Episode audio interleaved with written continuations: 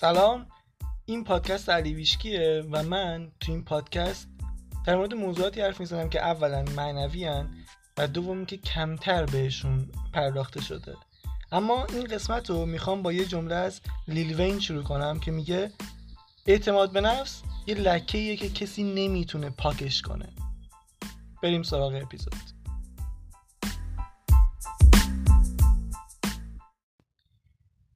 سیستم انتخاب موضوع انتخاب موضوع پادکست برای من اینجوریه که هر موضوعی که یادم میاد رو میمیسم و بعد که این موضوعات زیاد شدن، اونی که بیشتر از همه بهش علاقه دارم و اشتیاق دارم و برای خودم هم دغدغه است یا اینکه زیاد ازم سوال پرسیده شده رو انتخاب میکنم و بعد میرم تو محلی نوشتن. اما این وسط همیشه یه سری اتفاقاتی پیش میاد. وقتی شروع میکنم که منابع مختلف رو بررسی کنم واسه نوشتن اون قسمت، یه دفعه کلی موضوعات جدید پیدا میکنم، موضوعات کاملا متفاوت توی چیزایی که دارم میخونم و دوست دارم اونا رو هم بیارم توی اون اپیزود، ولی اگه واقعا این کار رو انجام بدم موضوع به کلی عوض میشه. واسه همین همیشه این روند خنده‌دار برام به وجود میاد که مثلا دارم یه مقاله رو دنبال میکنم که قبلا خوندم و یه دفعه میرم تو اینستاگرام و مثلا تو اکانت‌های قبلیم حدوداً هفتصد هشتصد تا پست توی چند سال اخیر من سیو کرده بودم، اونایی که واسم جالب بود. بعد میرم توی اونا میگردم، از بین اون دفعه بیست تا موضوع جدید پیدا میکنم و میگم وای اینا چقدر خفنن، همین الان باید برم در موردشون صحبت کنم. ولی چون اینقدر متفاوتم با موضوعی که الان قراره در موردش صحبت کنم، بعد میمونم اصلا نمیدونم چیکار کنم. اگه اون مطالب رو بیارم موضوع به کلی تغییر میکنه و اگرم بخوام بذارم بعدن بعدن دیگه اون اشتیاق قبل رو ندارم. یعنی این داستانه همیشه وجود داره و تو این قسمت بیشتر از همیشه بود. من انقدر نوشتم واسه این قسمت و انقدر موضوعات مختلف آوردم، بعد شروع کردم حذف کردنشون، به دلم نمیاد حذفشون کنم و این واقعا یه قسمت نمونه است برام که تو ویرایش نهایی اصلا نمیتونستم خیلی از موضوعات حذف کنم، هرچند این کارو انجام دادم تا یه حدی، ولی بازم خیلی از چیزا مونده. بریم ببینیم نتیجهش چجوری شده. این قسمت ایدهش اول از یه سوال اومد سراغم. یه نفر در مورد دعا کردن ازم پرسید و من یه کتابی داشتم که تازه هم چاپ شده، فکر کنم یه سال چاپ شده. این کتاب در مورد دعا کردن بود و از یه دید خیلی جالبی، چون کسی که نوشته بودش آدم خیلی معروفیه توی دنیا و خیلی متخصصه توی این زمینه. و من شروع کردم خوندن اون کتاب و بعد که تموم شد دیدم خیلی نکات جالبی داره واسه اینکه بیام تبدیلش کنم به یه قسمت، ولی وقتی می‌خواستم این کارو انجام بدم یه سری موضوعات دیگه هم اومد توی ذهنم و یه سری مقالاتی خوندم. پس این اپیزود الان ترکیب ایناست: یه کتاب، چند تا مقاله و یه سری از نظرات خودم هم که توشه. همه رو به ترتیب میگم که داستانشون چیه. اولین جمله از اون کتاب که جلوتر معرفیش میکنم. دقیقاً اون قوانینی که برای بشر وجود داره تو مقیاس بزرگتر برای جهان هستی وجود داره. تنها چیزی که این وسط متفاوته مقیاسه.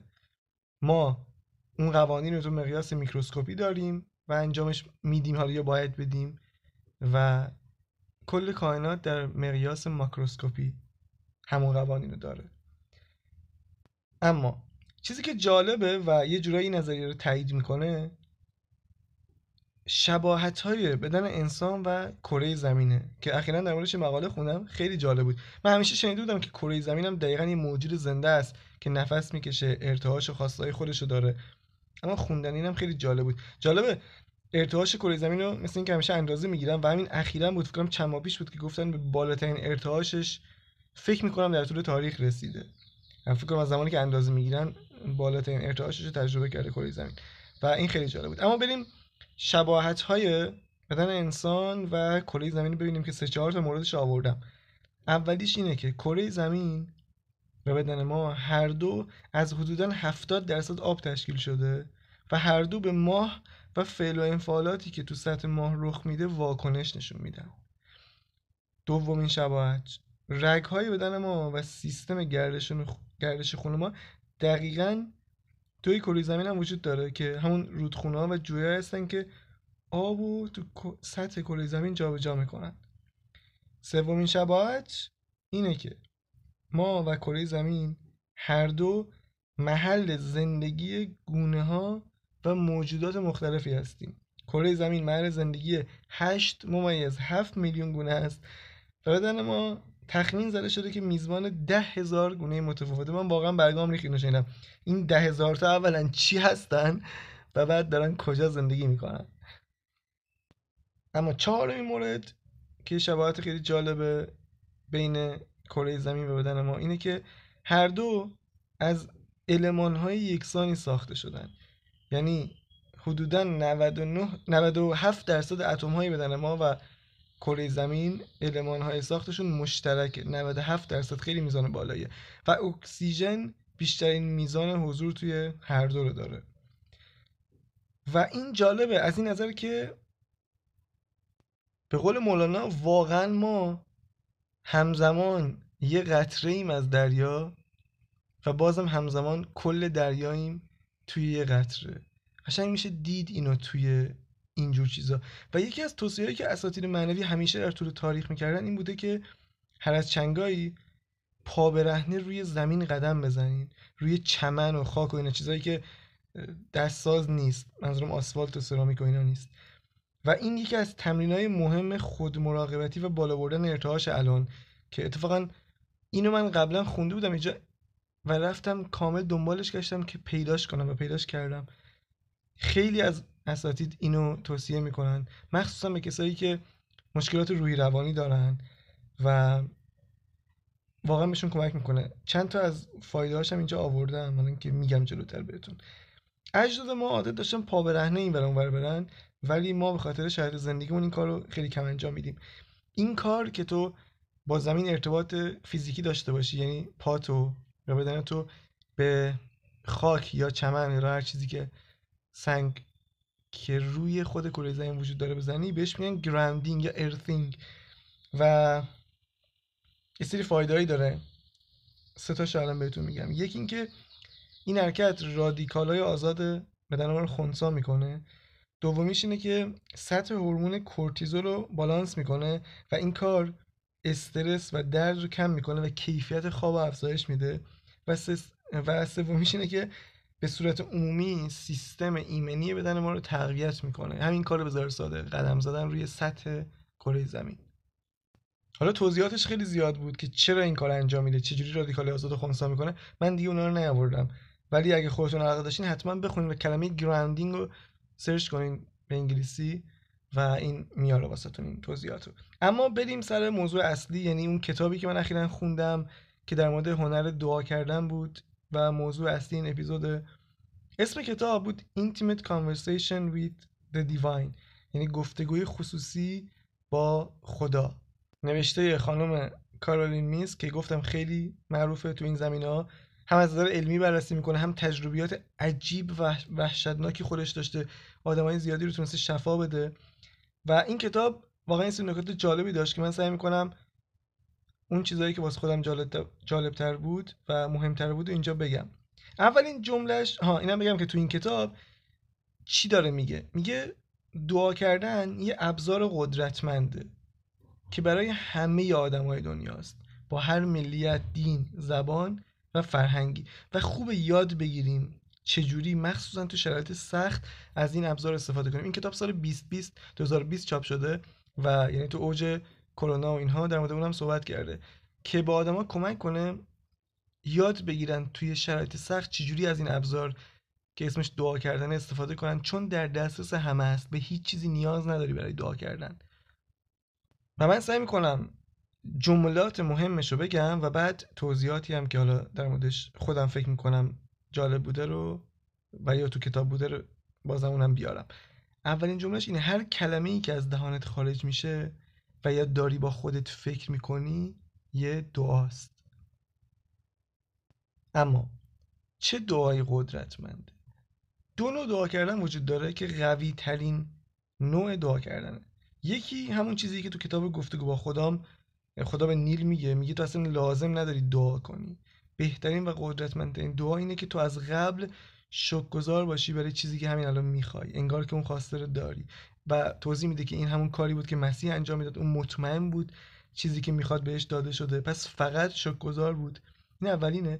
و دومین حالت قدرتمند دعا کردن که این کتاب بهش پرداخته، تسلیم بودنه، که امروز میخوام اینو بیشتر بررسی کنیم. حالا چرا دعا مهمه؟ یه مقدمه‌ای بگیم، اصلا بریم تهشو در بیاریم، چرا، از کجا اومده و چجوری باید انجامش بدیم. و توی دعا با کی داریم حرف میزنیم؟ ما سه تا دین اصلی داریم و به اسم اسلام، مسیحیت و یهودیت. نکته‌ای که وجود داره، این سوالی که ما از خودمون بپرسیم اینه که آیا این سه تا دین ریاضیات آموزش میدادن، علوم طبیعی آموزش میدادن، یا همشون داشتن راجع به یک قانون صحبت میکردن، راجع به قوانین معنوی صحبت میکردن، از چیزایی میگفتن که قابل مشاهده نیست. مثلا از دعا میگفتن، از شکرگزاری میگفتن، از ایمان صحبت میکردن. و این موضوعاتی که الان من یا حالا بقیه دارن درباره‌اش صحبت میکنن، مثل ارتعاش و انرژی و قوانین جهان هستی، یه جورایی ادامه همون موضوعاته که ادیان به صورت ریشه‌ای داشتن بهش میپرداختن. منظورم سطحش نیست، ریشه ادیان رو دارم میگم. و جالب کتابام کسایی که اومدن بررسی کردن، فکر کنم جوزف مورفیه که میگه انجیل یک کتاب کاملا روانشناسانه معنوی برای زندگیه و اصلا اون رو یک کتاب مذهبی نمیدونه و اومده کامل انجیل رو بر این اساس تحلیل و تفسیر کرده که تو بتونی از زندگیت استفاده کنی. و جالب‌تر این که مولانا هم یه همچین جمله‌ای داره راجع به قرآن، میگه قرآن چهار سطح داره و سطح اولش فقط خوندن و نمیدونم ترجمه‌شه و سطوح خیلی عمیق‌تری داره. حالا همه ادیان توی ریشه‌شون داشتن اینو میگفتن که آقا تو هر چیزی که بکاری همونو درو میکنی، این جهان کو است و فعل ما ندا، تو نتیجه اعمال خودتو میبینی. حالا بازم میگم اینا رو کلی در نظر بگیرن، درگیر این که حالا چرا نماز بوده، چرا روزه بوده، این چرا رفته کلیسا، اون چرا رفته معبد، درگیر اینا نشین. فعلا میخوایم از دید بالاتر بهشون نگاه کنیم و نکات و نقاط مشترکشون رو ببینیم. حالا یه سری از حقایق کیهانی وجود داره که ما نمیتونیم ببینیمشون و اکثر آدما چون نمیتونن اینا رو ببینن، خود به خود قبولم ندارنش. حالا یکی از مهمترین قوانین که تو اپیزودهای قبل گفتم، لا واننس، یا قانون یکی بودن، اینکه تو هر کاری در قبال یکی انجام بدی، اونو در قبال کل بشریت و موجودات هم انجام دادی، در قبال خودت هم انجام دادی. اصلا آیه قرآن هست که میگه کسی که یه نفر رو نجات داده انگار کل بشریت رو نجات داده. و نیت پشت عملت بهت برمیگرده. حالا چیزی که ما بهش میگیم ارتعاش، هر کسی یه اصطلاحی براش به کار میبره. پس درسته که ما تو این دنیای موجود میکروسکوپی حساب میشیم به خاطر مقیاس بزرگ جهان، اما ما تو همین مقیاس روی همه چیز داریم تاثیر میذاریم و این تاثیر با فکر و عمل و حالا به صورت کلی ارتعاشمونه. از اینجا بعد این کتاب یه چیز جالبی میگه، میگه این سیستمی که الان تو جهان ساخته شده، آدمو فکر میکنن بر اساس پاداش و جزا ساخته شده، در حالی که اصلا اینجوری نیست. ذهن ما اینو اینجوری میبینه و دوست داره اینجوری ببینه، ایگو دوست داره پاداش و تنبیهو ببینه، ولی سیستم درستش بر اساس بالانس و عملکرد انرژی توی وجود ماست. سیستم واقعیش اینه و این انرژی از کوچکترین اعمال، افکار و حرفای ما نشأت میگیره. خب ما نمیتونیم خنثا باشیم، یا به سمت مثبت کشیده میشیم یا منفی، یعنی هر فکری که تو هر لحظه داری بالاخره ریشش به یکی از این دوتا برمیگرده. و بعد از این مدت این انرژی که تو داری بهش غذا میدی قوی میشه و تبدیل میشه به یه چرخه. اگه مثبت باشه بعد از این مدت نتایجت مثبت میشه و اگه منفی باشه بعد از این مدت خستت میکنه و میمونی توی یه دور باطل. خب از اینجا بعد ما میخوایم وارد انرژی کلمات بشیم، چون مربوط به دعا کردن، این قسمت مربوط به دعا، این کتابم به این قسمت بیشتر پرداخته، به انرژی کلمات. توی اپیزودهای قبل راجع به قدرت کلمات و من هستم و اینا حرف زدم، اما این قسمت یه ذره عمیق‌تر میخوام بررسی کنم. خانم کارولین میس میگه که آدمایی هستن و استادای معنوی هستن همین الان که وقتی با تو صحبت میکنن، مثلا نیم ساعت با تو صحبت میکنن، از روی کلماتی که تو انتخاب میکنی و باهاشون حرف میزنی میتونن یه بیوگرافی ازت بگن و یا مشکلاتی که الان توی زندگی داری رو بفهمن. خود این خانم دقیقاً این کارو انجام میده. یعنی میگه من با هر کسی حرف بزنم سریع میتونم یه بیوگرافی ازش بگم بگم تو چه زمینه‌ای تو زندگیش مشکل داره. و اینو چجوری میفهمن؟ گفتم از طریق کلماتی که اون طرف استفاده میکنه. اینها به قدرت دیوانه‌وار کلمات کاملاً آگاهن. اول قسمتم گفتم این کتاب اصلا با این جمله شروع میکنه که تمام کلماتی که تو زندگیت استفاده میکنی یه دعا هستن. حالا اینا کلمات رو به سه دسته تقسیم میکنن، کلماتی که آدم‌ها تو زندگیشون استفاده میکنن. دسته اول کلماتی که زیاد استفاده میکنن، دسته دوم کلماتی که اصلا استفاده نمیکنن و دسته سوم که مهمترین دسته است کلماتی که میتونستن استفاده کنن ولی نکردن. این دسته سومه که به اونا میگه تو دقیقاً تو چه زمینه‌ای تو زندگیت مشکل داری. مثلا چرا تو روابطت مشکل داری؟ چرا داری درجا میزنی؟ چرا سلامتیت مشکل داره و بیماری؟ اینا رو از اون کلماتت میفهمن. حالا علتش چیه؟ تو ممکنه این ازشون بپرسی علت این چیه؟ و این جواب خیلی جالب بود واسم.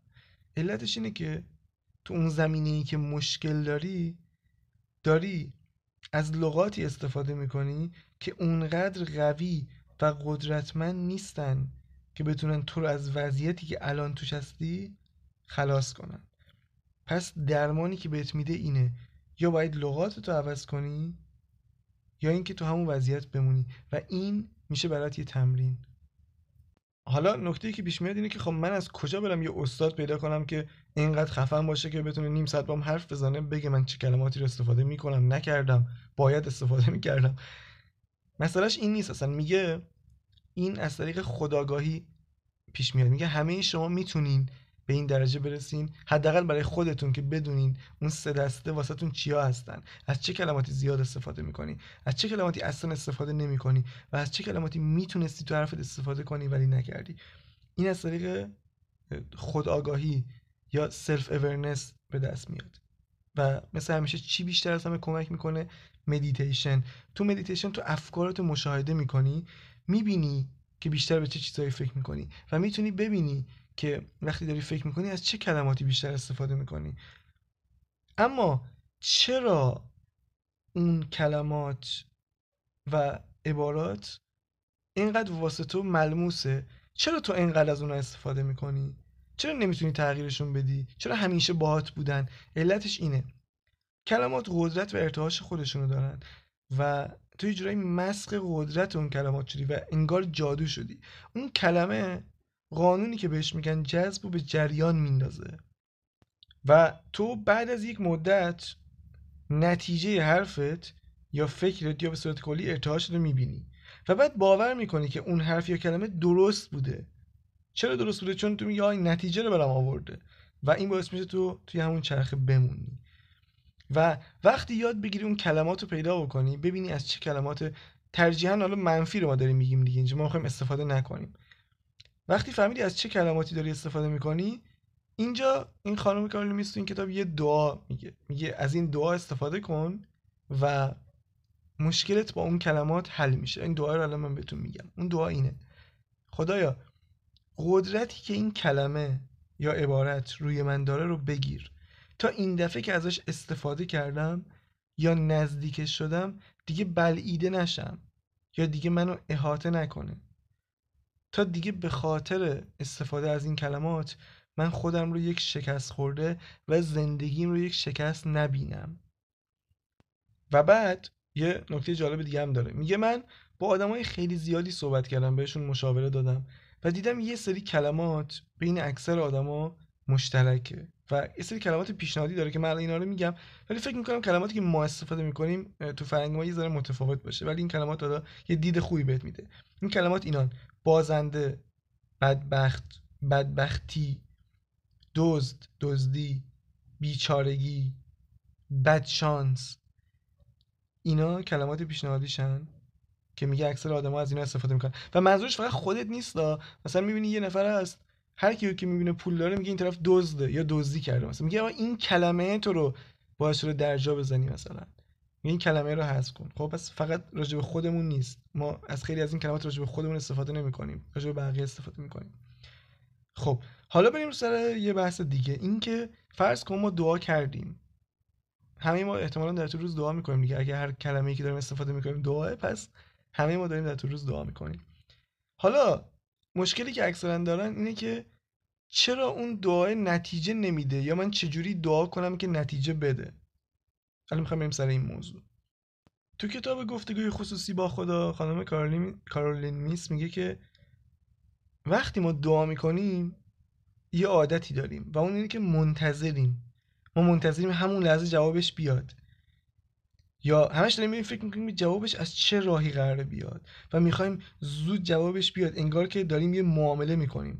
اما ذات مسائل معنوی و ماورایی، چیزی که اون عبارتی که استفاده میکنه هونه، میگه ذات موضوعات بهشتی منطقی نیست، خطی نیست، سه‌بعدی نیست، بلکه اون کسی که قراره جوابتو بده یه دید سیصد و شصت درجه از زندگیت داره. همه آدمایی که تا حالا دیدی، قراره ببینی، تمام اتفاقاتی که تا حالا واسط افتاده و قراره بیفته رو رصد میکنه. حتی شخصیت و افکار و باورات هم میشناسه و بعد در درست‌ترین زمان ممکن، بازم این زمان از نظر اونه، جوابتو بهت میده. واسه همینم میگه قدرتمندترین نوع دعا کردن تسلیم بودنه. میگه آدمی که تسلیم نباشه و همش منتظره که جوابه رو بگیره، صبر نداره، اون جوابه واسه اون نمیده. اگرم بیاد انقدر با تأخیره که دیگه خیلی دغدغش نیست. میگه وقتی تسلیم نیستی تو خودت صد راهی. فکر کنم یه شعر حافظ مثلا راجع به این موضوع، نمیدونم کتاب درسی بود کجا بود، که میگفت حافظ تو خود حجاب خودی از میان برخیز، یا همچین چیز. میگه خودتون صد راه خودتون میشین. و میگه نحوه شنیدن ما، عادت کردیم که با گوش یا منطق همه چیزو بشنویم و درک کنیم. میخوایم همه چیز منطقی باشه، اما راه دریافت فقط یه چیزه، تسلیم بودن. و الان که اینو گفتم، یه آیه از قرآن هست، آیه ببینم سوره آل عمران آیه نوزدهش، که از وقتی که اینو دیدم همیشه بهش فکر میکنم، خیلی جالبه برام. تو این آیه خدا میگه ان الدین عند الله الاسلام، و همانا دین نزد خدا اسلام است. میخوام برگردیم به هزار و چهارصد سال پیش، از دید آدمای همون موقع و از دید زبان همون مردم به این آیه نگاه کنیم، نه از دید الان و به عنوان یک دین و اینها. چون اکثرا وقتی بحث اسلام و اینا میشه میایم مقایسهش میکنیم، اینکه این دین بهتره یا این این دین بهتره، و اینجا نمیخوام مقایسه رو انجام بدیم. ببینیم پشت این کلمه اسلام چه معنی هست که خدا گفته دین برای من همینه. دو تا ریشه وجود داره برای کلمه اسلام که گفتن این ریشه ها مربوط به این کلمه است. یکی سلمه و یکی سلام. یکی به معنای صلح و آشتیه، که در واقع این سلامی که ما به هم میکنیم، و اما معنی دومش تسلیم بودنه، که تو قرآن به هر دوی این معنی اومده و استفاده شده. و خیلی جالبه اگه از دید بالاتر نگاه کنی، انگار خدا داره میگه وا دین، یعنی بالاترین چیز برای من همون تسلیم بودنه. اصلا معنی اسلام تسلیم بودنه. و چرا گفتن این آخرین دینه، دیگه لازم نیست چیزی بعد از این بیاد؟ شاید به خاطر اینه که اصلا اوج کارت توی زندگی اینه که تسلیم باشی. و من وقتی به بقیه آموزه ها نگاه میکنم، آموزه های آدم های مختلف، آدم های معنوی مختلف در طول تاریخ تا همین الان، میبینم که بابا انگار ریشه همه واقعا یکی، همه دارن تسلیم بودن آموزش میدن. تا اگه بری از کتاب های اکارت توله بخونی، همین الان قدرت لحظه حال و اینا، میبینی که اون فقط بهت میگه لحظه حالو بپذیر، کلمه اکسپتنس رو استفاده میکنه. و اصلا پذیرفتن لحظه حال همون تسلیم بودن تو لحظه حاله. اصلا اکسپتنس با سرندر دقیقا یکی هن. و اصلا آگاهی بالاتر هم که نگاه میکنم، میبینم یه چند تا کلمه هستن که اینا همش دارن اونا رو تکرار میکنن، کلید واژه شونه. مثلا تراست، اعتماد کردن، allowing، اجازه دادن، alignment، هماهنگی و منبع. همه این سه تا مفهوم رو فقط انسانی میتونه داشته باشه، یعنی کسی میتونه اعتماد داشته باشه، اجازه بده و هماهنگ باشه، که در درجه اول تسلیم باشه، یعنی پذیرفته باشه که آقا این نیرو، این انرژی خدا درونش هست، حواسش به زندگیش هست، حتی بیشتر از خودش.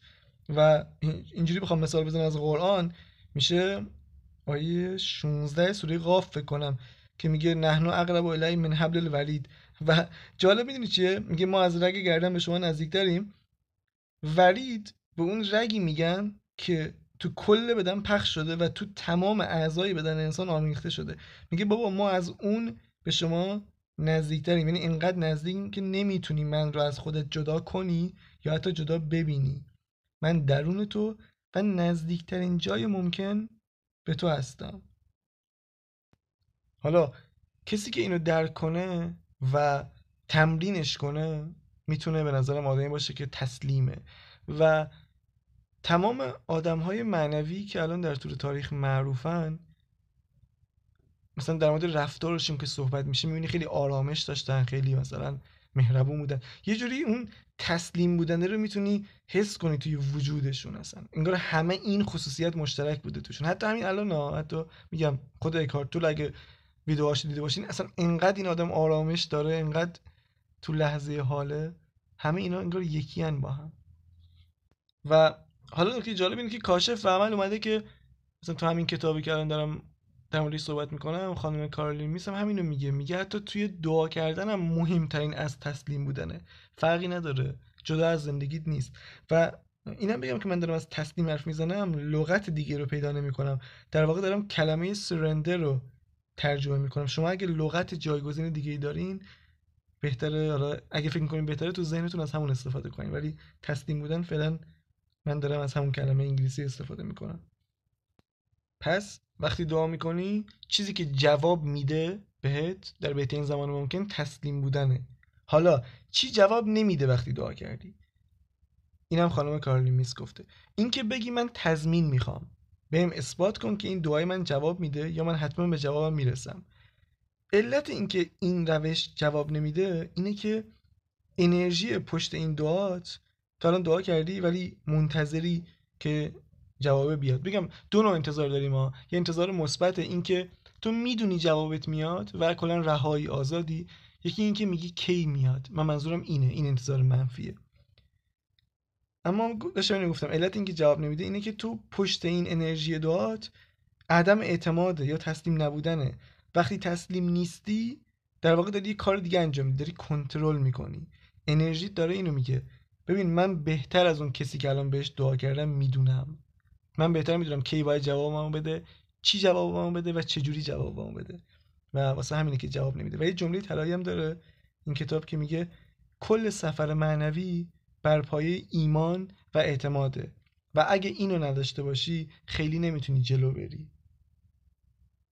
و یکی از تأکیدات این کتاب اینه که آقا شما هیچ وقت نمیتونین بفهمین اون جوابه چیه، جواب دعات چیه و به چه طریقی بهت میرسه.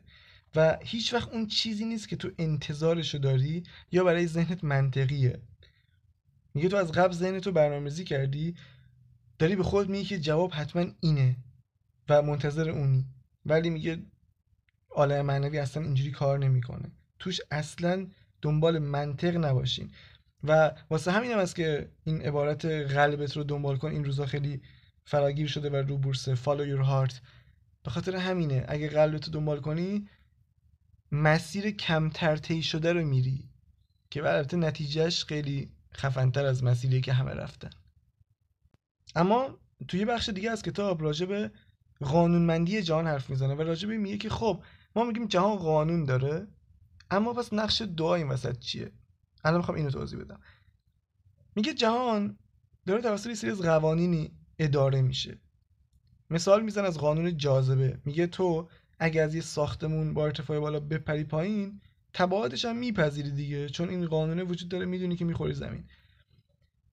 و میگه حالا اگه تو توجهتو بذاری روی یه چیزی، اتفاقی که میفته در واقعیت اینه که تو وزن و انرژیت رو گذاشتی روی اون موضوع و بازم باید تبعاتش رو بپذیری، چون این توجه تو بوده که بعداً باعث شده اتفاقات حالا خوب یا بد بیاد توی زندگیت. و میگه این قانون که توجه تو و انرژی تو اتفاقات میاره توی زندگیت هرگز و برای هیچ کس تغییر نمیکنه. و بازم این جمله کلیدی دیگه داره و اون جمله اینه: God is law. خدا قانونه. تو باید قوانینش رو بشناسی تا بتونی خدا رو درک کنی. منظور از قوانینش این قوانین فیزیکی نیست و راهنمای رانندگی نیست، منظورش قوانین معنوی که داره جهان اداره میکنه. و اگه از این دید بالاتر نگاه کنی، میگه خیلی‌ها اینو نمیتونن بپذیرن، نمیتونن اینو قبول کنن. میگه واسه اینه که اینا نمیتونن از یک دید متفاوت با ذهن باز به این قضیه نگاه کنن، چون میگه همه چیز قوانینه. ریاضی قانون داره، تپش قلبتون قانون داره برای خودش، آب و هوا که همش تغییر میکنه قاعده قانون داره، ما، خورشید، ستاره، حرکتشون، رفتارشون، همه بر اساس قانونمندیه. پس چرا تو نمیتونی بپذیری که یه سری قوانین معنوی هم وجود داره و این جهان داره دقیقاً طبق اونا اداره میشه؟ حالا میگه درسته این قوانین وجود داره و تو باید این قوانین رو یاد بگیری و طبق اونا عمل کنی تا حالا اون تغییری که میخوای تو زندگیت به وجود بیاد، ولی یه چیزی وجود داره که رابطه تو رو با خدا فراتر از قانون میکنه و اون دعاست. از طریق دعا تو ارتباط شخصی و نزدیک پیدا میکنی با خدا. و توصیه آخرش اینه. جالب این کتاب یه عالمه دعا داره که خیلی هم طولانی هن. دعای خیلی طولانی و جالبی داره که من الان نخواستم اینجا بیارم، چون اونم به خاطر این توصیهش. اون آخر سر یه توصیه میکنه، میگه لازم نیست واسه دعا کردن تو نوع خاصی حرف بزنی، به شیوه خاصی حرف بزنی، یا یا مراسم خاصی اجرا کنی، جای خاصی بری بشینی، لباس خاصی بپوشی.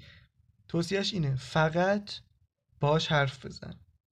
حتی میگه بگو من نمیدونم چجوری با تو ارتباط برقرار کنم، اما آمادم، آمادم، تو راهو بهم نشون بده. میگه مسیر و نتیجه دعا کردن این نیست که دنیای بیرون تو تغییر بدی، نتیجهش فقط تغییرات درونیه، تغییر تو نوع نگاه توه. اول تو عوض میشی و بعد بیرون و اون نتیجه بیرونی تغییر میکنه و خودش رو بهت نشون میده.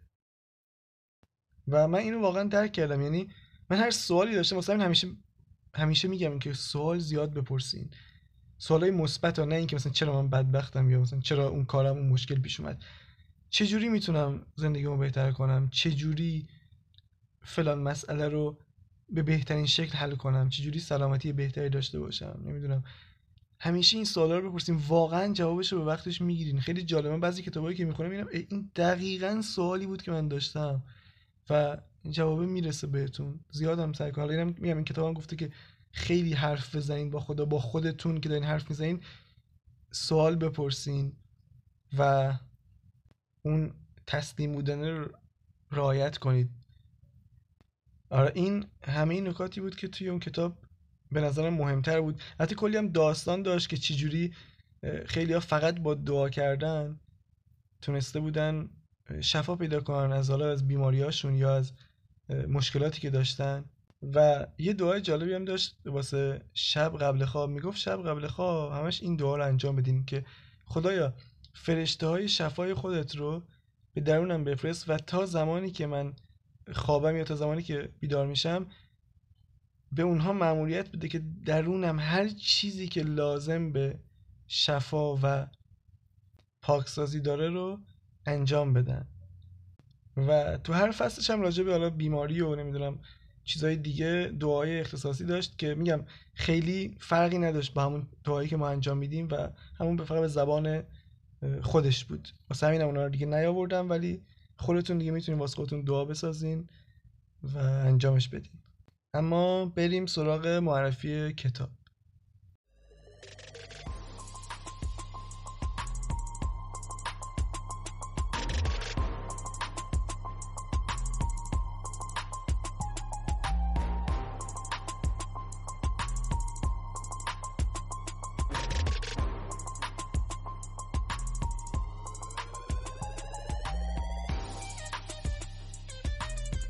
کتابی که تو این قسمت میخوام معرفی کنم یه رمانه. من رمان کم معرفی کردم، ولی این قسمت میخوام یه رمان معرفی کنم. و یه چیز جالب اینه که من فکر میکنم این کتابو یه جایی معرفی کردم، یعنی قشنگ یادم، ولی اصلا یادم نیست کجا. شک داشتم که تو همین پادکست‌ها بوده باشه، ولی پرسیدم بهم گفتن نه این کتابو معرفی نکردی. اسم این کتاب از زندگی پنهان زنبورها، که شما پیشنهادم اینه که ترجمه عباس زارعی رو از نشر آموت بخرید. من یه ترجمه دیگه رو خوندم که اصلاً ترجمه خوبی نبود. ببین انقدر این کتاب خوب بود که با اینکه ترجمه افتضاح بود ولی فوق‌العاده لذت بردم از خوندن این کتاب. واقعا چیز جالبی. حالا اسمشو گفتم شاید بگین چه ربطی به رمان داره. واقعا رمانه. زندگی پنهان زنبورا یه رمانه که البته زنبورا هم توش نقش دارن و داستانش به شدت معنویه و یکی از علتایی که جذب این کتاب شدم داستان خود نویسندش بوده. نویسندش خانم سومان کید میگه من وقتی رفتم کلاس نویسندگی اینا تو سن بالام رفته، یعنی پرستار بوده، بعد از کارش میاد بیرون میره سراغ نویسندگی. میگه این ایده این رمان رو داشتم و یه درفت اول نوشته بودم، یه پیشنویس داشتم ازش. میگفت اینو به استاد داستان نویسیم نشون دادم، گفتم که استاد این من این ایده رو دارم میخوام این داستانو بنویسم. میگفت نگاه کرد داستانمو گفت که نه بابا این چیه، این اصلا به درد رمان نمیخوره و فروش نمیره و اینا، اصلا چاپم نمیشه. میگفت منم کلا اون ایده رو گذاشتم کنار، اون کاغذا رو گذاشتم تو کمدم و دیگه چند سال سراغش نرفتم. میگه برای چند سال که ایده نویسندگیم قوی‌تر شد دوباره رفتم سراغش و این دفعه دیگه به حرف اون استاد توجه نکردم، شروع کردم به نوشتنش و اینجا یه جورایی به خودش وفادار میشه و این کار انجام میده. رمان میمیسه و این رمان یه سری افتخاراتی به دست میاره که به مدت دو سال و نیم میره تو لیست پرفروش‌ترین‌های نیویورک تایمز. شش میلیون نسخه ازش فروخته شده، تو سی و پنج تا کشور دنیا چاپ شده و از همه اینا مهمتر اینه که ویل اسمیت و همسرش تو سال دو هزار و شش فکر کنم حق کپی رایت کتابو میخرن و تو سال دو هزار و هشت به عنوان تهیه کننده فیلمش ساخته میشه که الان میتونید فیلمش هم اگه خواستین به جای کتاب فیلمشو ببینین و آره این همه موفقیت به دست میاره این نویسنده. خیلی داستانش واسم جالب بود، کتابش هم خیلی خوبه. من این کتابو تو اون دورانی که دنبال نویسندگی و اینا بودم خوندم و خیلی بهم چسبید. پیشنهاد میکنم اگه تو هم به این چیزا علاقه داری این کتابو تو لیستت بذاری. خب این از این قسمت تموم شد. همه این نکاتی که می‌خواستم بگم رو گفتم، حرفی نیست دیگه جز این که باقی بقایتان.